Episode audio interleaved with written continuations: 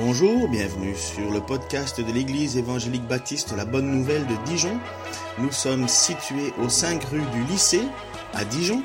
Vous pouvez trouver des informations sur notre Église sur le site internet www.la-bonne-nouvelle.org. Passez une excellente journée ou soirée. Écoutez, écoutez. Ça, quand, quand Jésus dit cela, il dit à une foule, et euh, c'est le contexte, il parle à une foule, et il dit écoutez, ça veut dire il attire l'attention. Donc, écoutez Un semeur sortit pour semer. Or, comme il répandait sa semence, des grains tombèrent au bord du chemin.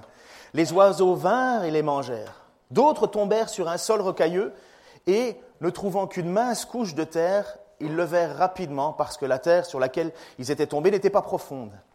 Mais quand le soleil monta dans le ciel, les petits plants furent vite brûlés, et comme ils n'avaient pas de racines, ils séchèrent. D'autres grains tombèrent parmi les ronces. Celles-ci grandirent et étouffèrent les jeunes pousses, si bien qu'elles ne produisirent pas de fruits. D'autres encore tombèrent dans la bonne terre et donnèrent des épis qui poussèrent et se développèrent jusqu'à maturité, produisant l'un trente, un autre soixante et un autre cent. Jésus ajouta que celui qui a deux oreilles pour entendre, entende. Alors, à main levée, hein, pas d'explication, qui, euh, d'entre vous a compris cette parabole? Qui a compris de quoi il parle? Je ne demande pas l'explication, juste qui a dit. Alors, qui n'a pas compris de quoi il parle? Par solidarité, je vais lever l'autre main. Parce qu'on n'a pas trop. On, aime bien dire Ouais, j'ai compris, j'ai compris, mais on n'aime pas dire Non, non, rien du tout. Mais vous savez quoi? Les apôtres, eux, n'avaient pas compris. Ils n'avaient pas compris cette parabole. D'abord, Jésus va leur dire Mais c'est important que vous compreniez, c'est important que vous fassiez cet effort. Parce que si vous n'avez pas compris cette parabole, comment comprendrez-vous alors les autres? Mais qu'est-ce que c'est qu'une parabole? Une parabole, c'est une façon de dire quelque chose d'une manière différente. C'est une manière d'illustrer un propos. Une parabolée, ça veut dire euh, parallèle, vous savez qu'on utilise le mot parallèle, c'est une histoire parallèle pour nous faire comprendre une réalité. Lorsque Jésus parle en parabole, il parle pour nous faire comprendre les réalités du royaume de Dieu, comment Dieu fonctionne, ce qui plaît à Dieu, ce qui ne plaît pas à Dieu, comment on rentre dans le royaume de Dieu. Et ça, c'est une manière de raconter une histoire qui fait que l'on puisse s'associer les personnages. Ça va vous êtes... Ça vous fait drôle de me voir avec un veston, hein? Ah, moi aussi, ça me fait drôle. Oui, c'est choquant. Mais ça, c'est Primark, 28 euros. Pour 28 euros, tu as l'air intelligent et magnifique et beau. Pourtant, j'ai pas maigri, j'ai rien changé, j'ai juste mis un petit veston. Comme quoi, hein Même avec une cape, on peut être un super-héros. Il faut juste la cape. Ça va, on est revenu à nous? Alors, voilà. Donc, une parabole, c'est une manière de dire une histoire pour que l'on puisse comprendre quelque chose, pour qu'on puisse saisir. Mais c'est plus que ça, une parabole. Et peut-être, et je vous demande aujourd'hui de faire un effort dans tout ce que l'on a pu parfois imaginer de Dieu, imaginer de la vie chrétienne, imaginer du message, en pensant que c'est un message doucereux, mielleux et magnifique, et que finalement, Jésus c'est ton meilleur pote, et qu'il veut juste une seule chose, c'est à tout prix que tu viennes à lui, peu importe ton attitude. Non.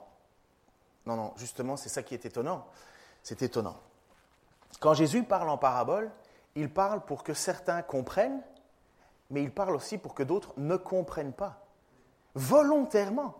Ce n'est pas que Dieu désire parler à des intelligents et tous les gens qui ne comprendront pas le sens, qui n'auraient pas cette pensée, cette mécanique de comprendre, seraient finalement euh, mis de côté et le ciel n'est que pour les intellos. Vous imaginez l'horreur vous savez, les émissions d'intello qu'on passe à 23 h du soir à la télé, là, où finalement, euh, à un certain moment, euh, tu es content qu'il y ait une publicité pour te réveiller parce que tu dis Mais de quoi il parle? Non, mais ce n'est pas ça quand Jésus parle en parabole. En fait, quand Jésus parle en parabole, il annonce qu'il va y avoir une face, un jugement. Il y a un jugement qui est en train de se passer à ce moment-là. Certains comprennent, saisissent, ce n'est qu'une petite histoire, et d'autres, ça leur passe au-dessus de la tête, complètement. Et ce n'est pas une question d'intelligence, Exactement. Ce n'est pas une question d'intelligence, c'est une question de Dieu qui place sa main là-dessus. Écoutez ce qui se passe.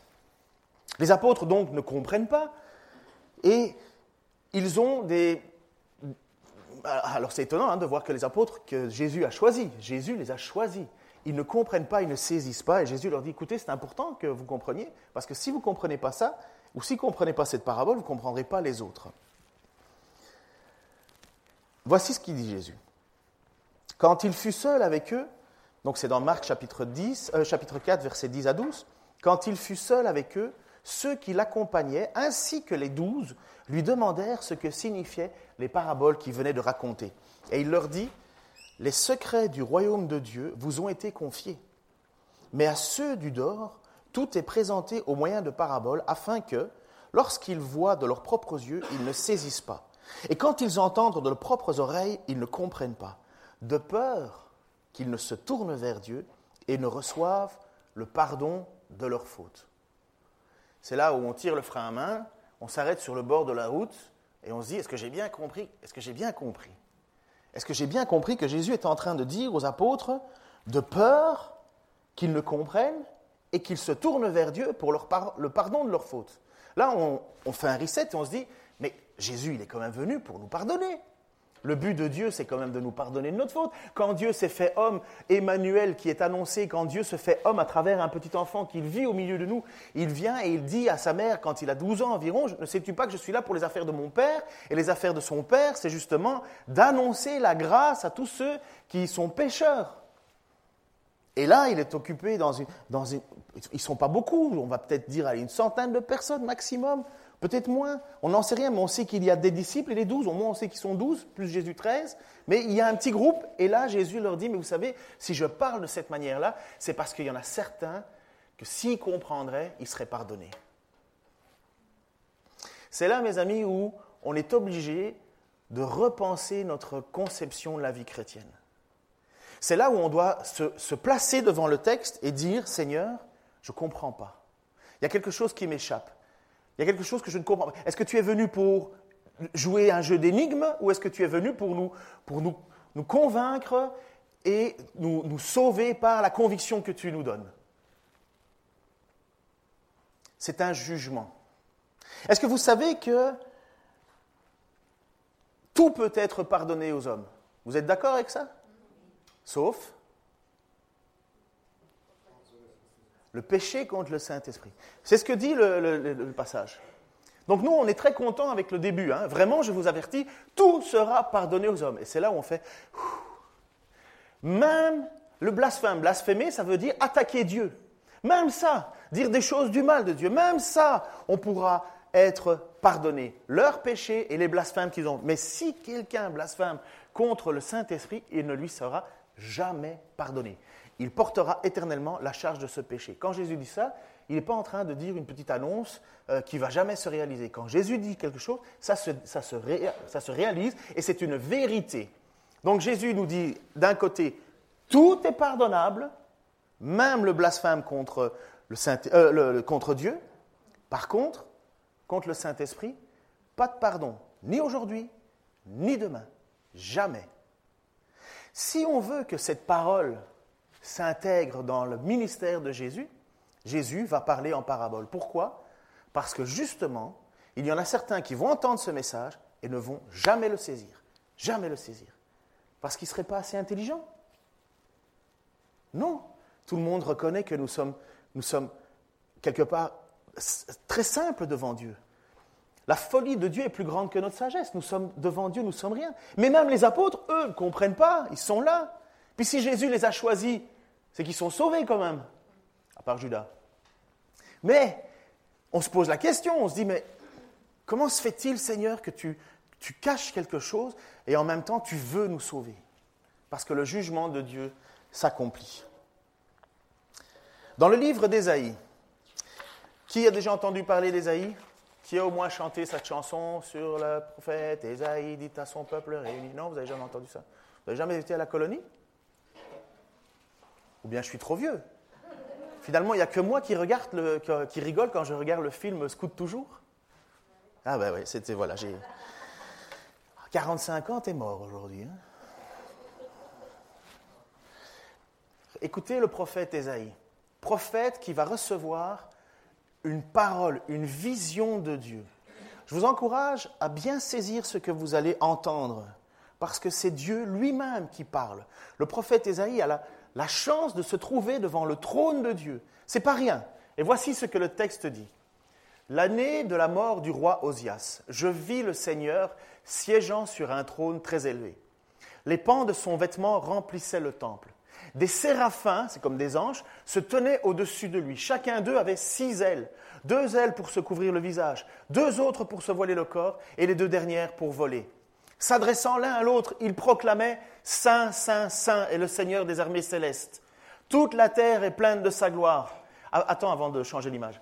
Les montants des portes du temple se mirent à trembler au son de ses voix, tandis que le sanctuaire se remplit de fumée. Nous, on regarde ça, on écoute ça, et on dit Waouh, ça donnerait bien en film. Mais comment on fait pour voler avec euh, des ailes cachées qui, cachent le visage? Puis on se dit Enfin, moi, je me souviens qu'un jour, je, lisais ça et je me dis Mais comment ça vole un séraphin finalement? Et nous, on regarde ça, et on, a, devant nous juste un texte.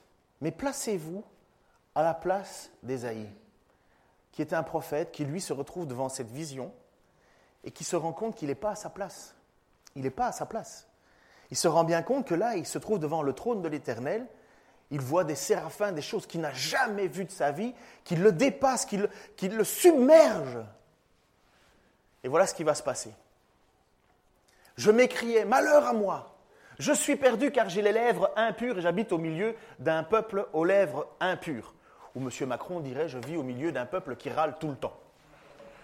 Et voici que, de mes yeux, j'ai vu le roi, le Seigneur des armées célestes. Alors l'un des séraphins vola vers moi. Il tenait à la main une braise qu'il avait prise sur l'autel avec des pincettes.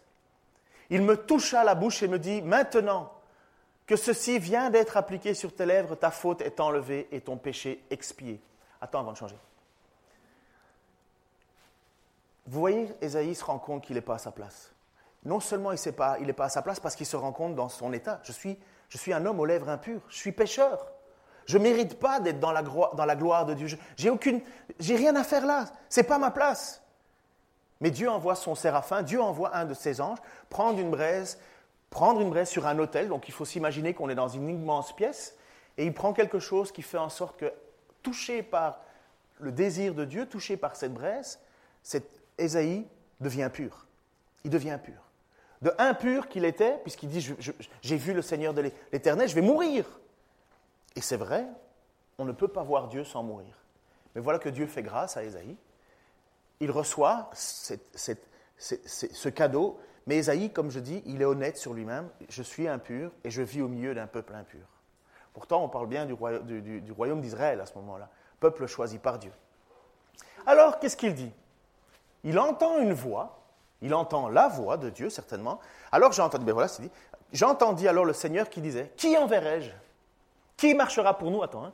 Alors je répondis, je suis prêt, envoie-moi. Ah, touche point, touche point. Pour ceux qui ne comprennent pas en écoutant Internet, nous avons Nathanaël qui est le responsable du PowerPoint. Merci Nathanaël pour tant d'années de fidélité et d'adaptation. Vous avez Ésaïe qui est là. Il vient d'être purifié, il vient d'être touché. Sa vie change quelque part. Il se rend compte qu'il ne mérite pas d'être dans la place de Dieu. Il est dans la crainte.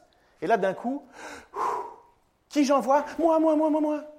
C'est beau ça. Vous trouvez pas qu'il y a un vrai changement de cœur, un changement entre Esaïe qui dit Moi, je ne mérite rien, et puis le premier qui lève sa main? C'est magnifique ce qui vient de se passer. Mais vous voyez, nous, on, perd un peu cette substance, mais mettez-vous à la place d'Esaïe. Donc, quelque part, Esaïe se dit Youhou, j'ai une super mission, Dieu m'envoie. Dieu m'envoie en mission. C'est pas magnifique ça Si Dieu vous enverra en mission, vous feriez quoi? Vous dites quoi là? Donc vous êtes purifié. Hop, d'un coup, vous faites quoi? Euh, non, pas moi.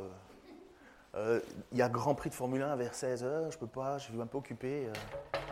Non, le Grand Prix il est déjà passé. C'est Hamilton qui a gagné. J'ai entendu le Seigneur qui disait Qui enverrai-je Qui marchera pour nous? Alors j'ai répondu Je suis prêt, envoie-moi. Et voilà la mission que Dieu va donner à Ésaïe. Et le Seigneur me dit Va et dis à ce peuple Vous aurez beau entendre, vous comprendrez pas. Vous aurez beau voir, vous ne percevez rien. Ah ben bravo la, mission. Tu te dis qu'avec la puissance de Dieu, tu vas parler aux gens et les gens vont, tomber à terre et compagnie. Non, non, tu vas parler, mais ils vont rien comprendre. Tu vas crier, mais ils vont pas t'écouter. Rends ce peuple insensible. Ferme-lui les oreilles et bouche-lui les yeux pour qu'il ne voie pas de ses yeux, pour qu'il n'entende pas de ses oreilles et pour qu'il ne comprenne pas et qu'il ne puisse pas retourner au Seigneur afin d'être guéri. Quelle incroyable mission. Je demandais alors, jusqu'à quand? Et il me répondit, jusqu'à ce que les villes soient dévastées et privées d'habitants, qu'il n'y ait plus personne dans les maisons et que ce territoire soit réduit en désert et dévasté. Wow, tu peux y aller. Il n'ose plus maintenant. L'Éternel enverra ses habitants au loin, et le pays sera à l'état d'abandon.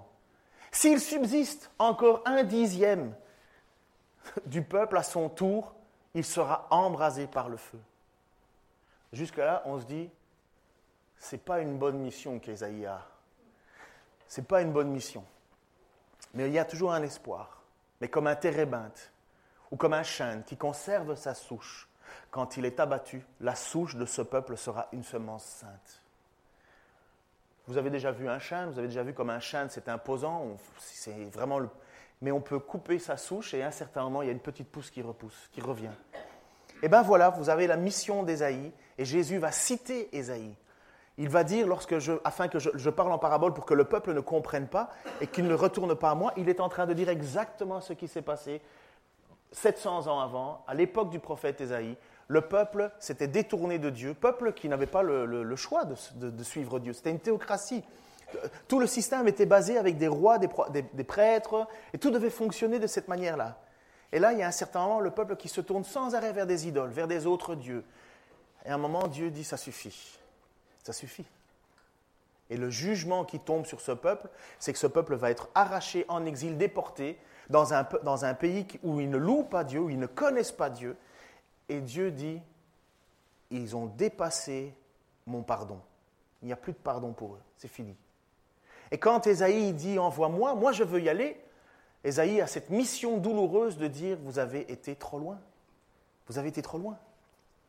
Vous avez blasphémé, apparemment, ce peuple avait blasphémé contre l'Esprit de Dieu, puisque ce peuple reçoit le non-pardon.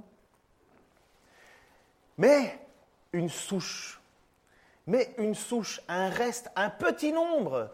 Une souche, c'est pas, euh, euh, une petite pousse, c'est pas grand-chose. Comparativement au grand arbre qu'il y avait, on se dit, nous, waouh, magnifique, Esaïe va avoir une mission et tout le peuple va être sauvé, tout le peuple va revenir à la raison, tout le peuple va se, va se, morfondre, il va revenir. Non, non, l'arbre va être détruit. Mais il y aura une petite pousse. Les racines seront toujours là. Ce que Dieu a planté, Dieu le conservera. Et voilà le contexte de la parabole du semeur. Vous savez, pour nous, un semeur, ça ne veut rien dire. Qui sait ce que c'est encore euh, semer? On ne voit pas trop ça aujourd'hui autour de nous. On voit juste des machines qui passent euh, où la graine tombe directement dans la terre quand c'est gratté. Euh, on ne la voit même plus, on ne voit plus quelqu'un qui jette. Mais à l'époque, un semeur, c'était commun. C'était la vie de tous les jours. C'était comme quelqu'un qu'on voit marcher en rue en regardant son téléphone. Pour nous, c'est commun.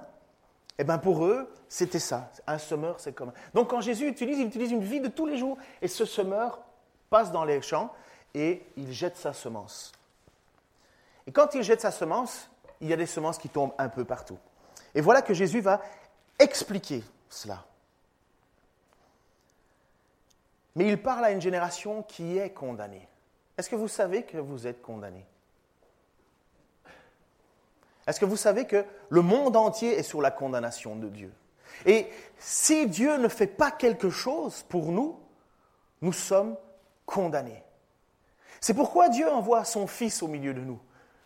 Non pas pour nous juger, mais nous sommes déjà condamnés. C'est pas pour tirer la ligne en disant c'est fini. Non, il vient pour nous sauver. Mais nous sauver de quoi? Mais d'une condamnation qui est déjà proclamée, comme si Dieu, à l'époque d'Ésaïe, allait venir et nous sortir en exil, et seulement un petit reste sera sauvé. Et voilà ce que euh, Jésus dit euh, à, Nicodème, un vieux monsieur, lorsqu'il dit, en Jean 3, 17, 18, En effet, Dieu a envoyé son Fils dans le monde, non pas pour condamner le monde, mais pour qu'il soit sauvé. Alors tout le monde s'arrête là en disant, Youhou pardon universel, on, va tous être sauvés, chantons avec Paul Naref, on ira tous au paradis. Non, celui qui met sa confiance en lui n'est pas condamné.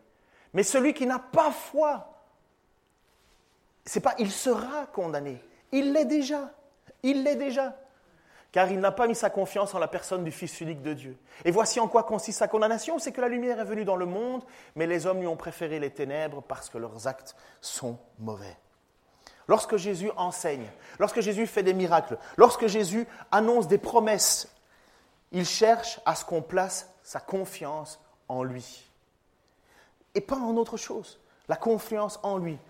Celui qui n'a pas mis sa confiance en la personne du Fils unique, c'est celui qui est déjà condamné, qui reste condamné. Mais celui qui place sa confiance en lui n'est pas condamné. Il ne l'est plus. Il a trouvé le moyen de salut, le moyen dont Dieu a, prévu pour que nous puissions échapper à cette colère. Et donc Jésus a tout fait pour prouver qu'il était bien celui qui méritait la confiance, en accomplissant des actes extraordinaires, en faisant voir les aveugles, en, ressuscitant des morts, en relevant des paralysés, en nourrissant des foules, mais surtout en annonçant un message. Plein de gens croient dans les miracles. N'importe qui court derrière un miracle, mais placer sa foi dans les paroles de Jésus, ça, c'est une autre chose. Il n'y a pas d'autre nom qui a été donné, ni sous le ciel, ni sous la terre, pour que nous puissions être sauvés. Il n'y a que Jésus qui est venu. Il était avec son Père, il est venu au milieu de nous, il a marché au milieu de nous, il nous a annoncé un message, il nous a dit, saisissez, écoutez, et pour cela, Jésus va utiliser, comme je dis, une image très parlante. Si je vous dis que des graines qui tombent sur le sol, qui sont écrasées, vous comprenez que ça n'a pas marché. Les oiseaux passent, tout est pris.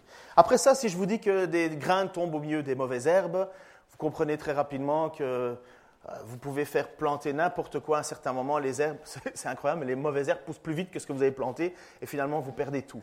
Et si vous jetez une petite graine au milieu des ronces, au milieu de la terre, vous savez très bien qu'il faut des racines, et à un certain moment, la racine, elle ne trouve pas de quoi chercher des nutriments, elle, elle, ça sèche. Il suffit qu'il y ait un peu de chaleur, un peu de complication, et boum, c'est tout asséché. Pour ça, les gens comprennent. Mais ce que les gens, pour le moment, on est juste dans l'agriculture là. Mais ce que les gens ne comprennent pas, c'est quand Jésus dit, mais une graine qui tombe dans le sol va donner 30, 60 ou 90. Qui a déjà fait les vendanges ici, dans sa vie? Allez, c'est bien, au moins je parle à quelques personnes. Ah ouais, les vendanges. Ou qui a déjà fait des récoltes N'importe quelle récolte, vendanges compris. Voilà. Ok. Donc, si je vous dis, pour ceux qui ont fait des vendanges, on est en Bourgogne, alors euh, euh, les gars, faites comme si vous avez déjà fait des vendanges. Hein, c'est votre réputation qui est en jeu. Si je vous dis que vous arrivez sur un, un pied de vigne et qu'à un certain moment, vous prenez votre sécateur et que vous coupez, il y a des fois où on se dit, waouh, super, 8, euh, 10 grappes. Et on se dit, wow, la vigne a été très généreuse cette année. Mais si vous tombez sur une vigne qui vous donne 30 grappes, 60 grappes ou 90 grappes, vous dites, mais c'est un miracle. Vous imaginez, vous, les porteurs, ils deviennent fous, quoi. Enfin, vous connaissez, pour ceux qui connaissent, ils savent de quoi je parle. Les porteurs, ce sont ceux dans lesquels on vide le bac, qui doivent courir jusqu'au camion, faire l'aller-retour. Ils deviennent fous. Parce que sans arrêt. Mais voilà ce que Jésus, donc pour le moment, Jésus parle simplement d'agriculture à des gens. Et il est en train de leur dire, une bonne terre produit miraculeusement. Pour un gars de l'époque, 10 grappes, 8 grappes, on dit que le ratio 1-8 est en général un bon ratio. Si une graine produit 8 graines, c'est un bon ratio, c'est une bonne récolte. Si on en a 10, ça devient déjà extraordinaire. Mais 30, 60, 100, les gens, les auditeurs sont là et se disent Waouh, mais de quoi il parle de, de quelle moisson il parle C'est sûr que c'est une moisson divine, il est en train de parler. Et voilà que Jésus va leur expliquer alors cette parole, vu que ces, apôtres sont là, et pour les quelques-uns qui n'ont pas osé lever la main mais qui n'ont pas compris la parabole, voici ce que Jésus va, va dire.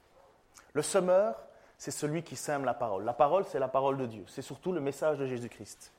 Certains hommes se trouvent au bord du chemin où la parole a été semée. À peine l'ont-ils entendu que Satan vient arracher la parole qui a été semée en eux. Puis il y a ceux qui reçoivent la semence sur le sol rocailleux. Quand ils entendent la parole, ils l'acceptent aussitôt avec joie, mais ils ne la laissent pas prendre racine en eux, car ils sont inconstants. Que surviennent des difficultés ou la persécution à cause de la parole, et voilà qu'ils abandonnent tout. D'autres reçoivent la semence parmi les ronces. Ce sont ceux qui écoutent la parole, mais en qui elle ne porte pas de fruits parce qu'elle est étouffée par les soucis de ce monde. L'attrait trompeur des richesses et toutes sortes d'autres passions qui pénètrent entre eux. Enfin, il y a ceux qui reçoivent la semence dans la bonne terre. Ce sont ceux qui écoutent la parole, qui la reçoivent et qui portent du fruit. Un grain en donne 30, un autre 60 et un autre 100. Waouh quelle terre sommes-nous? Quelle terre sommes-nous? Vous savez, on a, fait, on a fait notre culte en commun, on s'est moi, moi, je me suis réjoui de, voir, euh, on était beaucoup. Mais à un certain moment, et on a le droit de le dire, mais on va gagner la ville, on va gagner la ville, on va gagner la ville. J'y crois.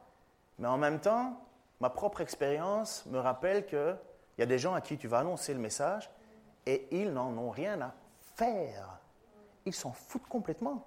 En fait, ils vont même te rire au nez, ou peut-être même ils peuvent t'agresser. Mais pour eux, le message tu es condamné, Dieu veut te sauver, pour eux, allez, qu'est-ce qu'il y a à manger ce soir? Vous voyez? À la fin. Vous comprenez? C'est, Le message ne touche pas. Complètement. Insensible. Insensible. C'est vous qui paraissez pour le fou. Et puis, il y en a d'autres. Tu leur annonces l'évangile, tu leur parles de, avec Dieu, tu vas voir, tu vas avoir une meilleure vie, tu vas, tu vas plus de problèmes, plus de factures, plus de plus, rien, plus rien, plus rien. Apparemment, il a des factures à payer, lui. Donc, on en a un qui a faim, on en a un qui doit payer. Et, donc, vous êtes là et Waouh, le message de Jésus Wouhou Et avec zèle, avec puissance, avec, avec tout ce que tu veux, il. il euh, euh, ouais, c'est ça. Il l'accepte avec joie. Mais tu ne les verras jamais lire la Bible. Tu ne les verras jamais prendre le temps de savoir ce que Dieu a vraiment dit.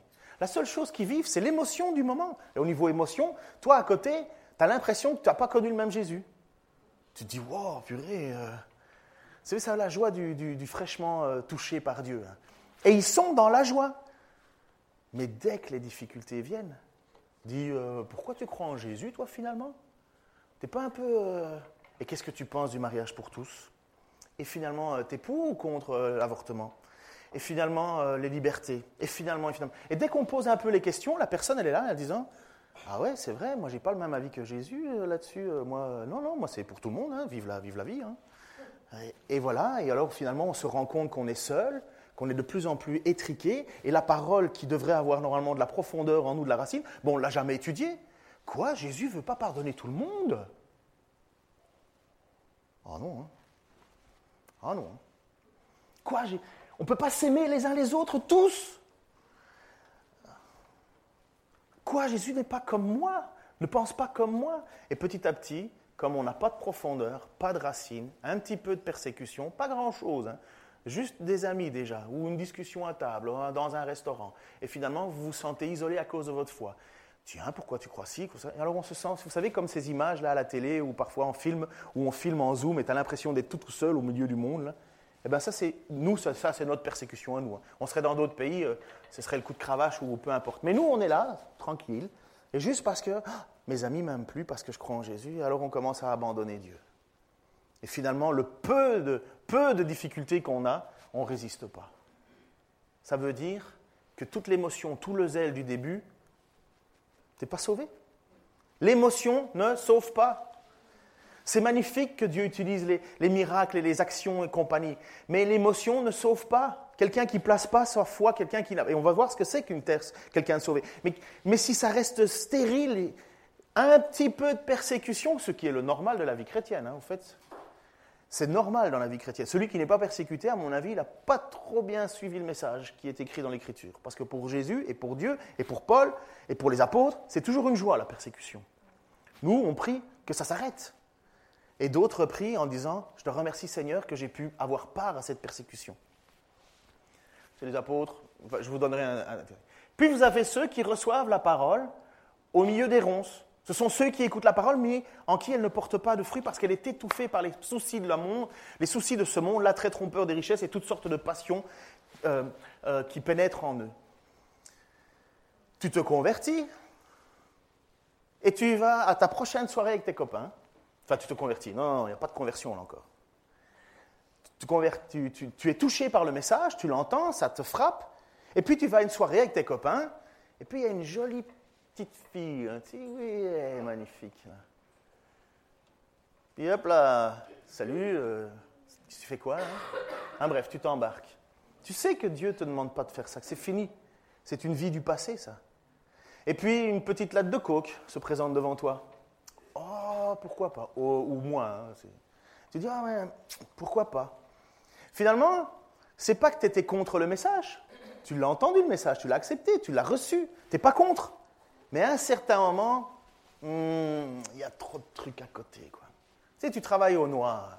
Ou bien tu vends des choses qui, que tu ne devrais pas. Et ça te rapporte beaucoup d'argent. Et là, tu, tu, entends le message de Jésus, tu dis, OK, j'arrête. D'accord, j'arrête, puisque Dieu ne veut pas que je fasse ça, j'arrête. Et puis, la fin du mois arrive, et, pour la première fois, tu vois du rouge. Et tu fais, ouh là là, ça coûte cher de croire en Dieu. Et ben voilà, les soucis de ce monde, la l'attrait trompeur des richesses, et toute autre passion c'est fini toutes ces choses-là. Il faut faire un choix. Celui qui voudra sauver sa vie la perdra. Celui qui sera prêt à perdre sa vie la sauvera. Voilà le sol qui est au milieu des, ronces. Il y a trop de choses autour. Finalement, oh, je dois abandonner trop de trucs pour croire en Dieu. Non, j'abandonne. Encore une fois, pas sauvé. Et puis, et puis, il y a ceux qui sont touchés par cette parole. Je vais lire ce que j'ai écrit parce que j'étais moi-même étonné de ce que j'ai écrit. Alors, je lis rarement mes notes, mais euh, je ne dis pas les fautes d'orthographe. Il y en a deux, trois. Et puis, il y a ceux qui, dès le début, entendent la parole. Elle touche leur cœur, leur âme, car ils se savaient morts devant Dieu. Ils se savaient condamnés. Ils n'avaient plus aucun espoir, ni en eux, ni dans les autres. Ceux-là ne se sentaient pas meilleurs que les autres, mais au fond d'eux, une tristesse, un mal-être, une petite mélodie qui sans cesse leur disait T'es foutu, il n'y a plus d'espoir. Mais n'arrivaient pas à changer. Et quand ils se regardaient dans le miroir, seuls, ils ne pouvaient pas être fiers. Sauver leur âme à n'importe quel prix, ils en, ils en rêvaient, mais ne savaient ni où, ni comment. Et voilà que Jésus apparaît dans leur vie, avec un message clair, puissant, sans compromis. Et voilà que cette parole commence à transformer leur vie. Ils abandonnent ce qui faisait leur honte. Ils découvrent de l'amour en eux pour les autres. Ils veulent pardonner. Ils veulent mettre leur vie au service de Jésus. Ils découvrent la liberté dans leurs addictions. Le drogué trouve sa joie dans être liberté, l'alcoolique aussi, le dépendant à la pornographie aussi, le menteur ne ment plus, le voleur ne vole plus. Comme dit Jacques, il faut que la parole produise quelque chose. Et voilà ce que, ce que Jacques, le frère de Jésus, va dire à un certain moment. Débarrassez-vous donc de tout ce qui souille et de tout ce qui reste en vous de méchanceté, pour recevoir avec humilité la parole qui a été plantée dans votre cœur, car elle a le pouvoir de vous sauver. Seulement ne vous contentez pas de l'écouter, traduisez-la en actes, sans quoi vous vous tromperiez vous-même. En effet, si quelqu'un se contente d'écouter la parole sans y conformer ses actes, il ressemble à un homme qui, en s'observant dans un miroir, découvre son vrai visage. Après s'être ainsi observé, il s'en va et oublie ce qu'il est. Voici au contraire un homme qui scrute la loi parfaite, qui donne la liberté. Il demeure fidèlement attaché, il lui demeure fidèlement attaché et, au lieu de l'oublier après l'avoir entendu, il y conforme ses actes. Cet homme sera heureux dans tout ce qu'il fait, heureux dans la persécution, heureux dans tout puisqu'il a découvert la loi qui donne la liberté. Il se savait perdu, il se savait condamné, il se savait au bout, même s'il avait les apparences d'être quelqu'un de joyeux. Même s'ils avaient les, apparences de quelqu'un qui, qui pouvait se soucier de rien et vivre pleinement la vie. Non, le soir, quand tu es là et que tu te regardes, tu te dis, c'est foutu. Quand tu penses à la mort, eh bien, tu préfères pas y penser parce que tu sais que c'est foutu. Et là, tu entends que le message de Jésus-Christ vient et miraculeusement, Dieu est capable de faire quelque chose en toi. Il est capable de te faire produire des œuvres que jamais tu avais pensées. Tu commences à découvrir que ce message que tu as reçu miraculeusement te fait changer, miraculeusement te fait penser autrement, miraculeusement te fait aimer des gens, miraculeusement te fait vouloir régler des problèmes. C'est miraculeux. C'est un miracle. Ça, c'est la grâce que Dieu fait. Pourquoi? Je ne sais pas. Je ne sais pas. Mais il le fait. Vous savez que, vous avez vu que maintenant on a lu un passage dans l'Écriture euh, ce matin, un proverbe. On va faire on va mettre ça dans, le, culte. Chaque dimanche, on va lire la parole et ça sera la parole sans filtre. Pas d'explication, juste la lecture. Pas d'explication. Et on laisse cette parole nous transformer. On laisse cette parole nous parler. On laisse cette parole nous transformer. Parce que si on ne fait pas ça, si on ne pleuise pas des racines, on ne sera jamais heureux. Puisque celui qui plante, tu peux remettre l'image Ah voilà, voilà, bouge pas. Voici au contraire un homme qui scrute la loi parfaite, qui donne la liberté. Il lui demeure fidèlement attaché. Et au lieu de l'oublier, après l'avoir entendu, il y conforme ses actes. Cet homme sera heureux dans tout ce qu'il fait. Alors, bien sûr, on continue tout le reste, mais au moins, je serai convaincu, vous, moi, qu'au moins une fois par semaine, on aura lu la Bible, ou au moins une partie. Parfois, ça arrive qu'on est pris dans le brouhaha de la vie on n'a pas le temps, mais au moins, on aura scruté les regards de la loi parfaite qui donne la liberté. Quelle grâce Dieu vous a fait, quelle grâce Dieu m'a fait, quelle grâce Dieu veut encore faire. Quelle grâce Dieu veut faire quand il vous utilise pour être des gens qui sèment sa parole, qui la proclament, qui la disent aux autres. Mais elle ne fait pas le même effet partout. Parfois, il y a des feux de paille. Et tu te dis, waouh, super, il est touché. Et trois semaines après, est-ce que tu sais où il est, au fait Ah non, je n'ai pas vu. Ah, et voilà. Est-ce que c'est anormal? Non, c'est normal. T'en as d'autres, euh, euh, ils vont démonter la baraque. Et puis une toute petite persécution, c'est fini. Voilà, ils vont, ils vont juste regonfler leur dinky, s'en aller. Puis il y en a classiques, ceux à qui tu parles et qui en ont mais strictement rien à faire. Pour tous ces gens-là, on prie. Hein. Mais vous en avez d'autres où vous voyez des vies transformées. Et vous savez, c'est ça que Paul dit, et je termine avec ça. Vous avez l'apôtre Paul qui dit, moi, la preuve de mon ministère, la preuve que j'ai le bon message, que je suis vraiment, c'est vous. C'est vous, c'est vos vies transformées. Ça, c'est, ça rien ne peut le, remplacer. C'est vous. Alors Seigneur, je te remercie pour cette grâce que tu nous as faite. Père, je ne sais pas pourquoi j'étais la bonne terre. Je ne le méritais pas plus qu'un autre, Seigneur, au contraire. Mais je te remercie, Seigneur, que tu m'as aidé, que tu es venu à, mon secours, Seigneur, dans mon désespoir. Seigneur, même si je, je suis bien souvent imparfait, Seigneur, je sais que le changement qui y a en moi, c'est toi. C'est toi qui as qui a mis le vouloir et le faire en moi. C'est toi qui m'aides encore chaque jour. Seigneur, je te demande de porter encore plus de fruits. Justement, lorsque je puisse encore pardonner plus, encore aimer plus, encore agir plus. Je te prie, Seigneur, pour tous ceux qui te découvrent, je te prie, Seigneur, qu'ils puissent saisir l'importance de ce message qui donne, Seigneur, la liberté. Seigneur, ta parole, elle est là, et tu es venu au milieu de nous, non pas pour nous juger, mais pour nous sauver de cette condamnation. Seigneur, touche encore le cœur de ceux qui, pour le moment, pour un temps, sont endurcis. Seigneur, fais cette œuvre que nous ne pouvons pas faire. Et je veux te remercier et nous allons encore te chanter, Seigneur, à travers cette louange pour te dire merci. Pour te dire merci de ce que tu as fait pour nous. Pour cette grâce imméritée. Pour ce salut en Jésus. Nous avons cru en toi, nous avons reconnu ta voix. Et il n'y en a pas d'autre, Seigneur. Dans le nom de Jésus-Christ. Amen.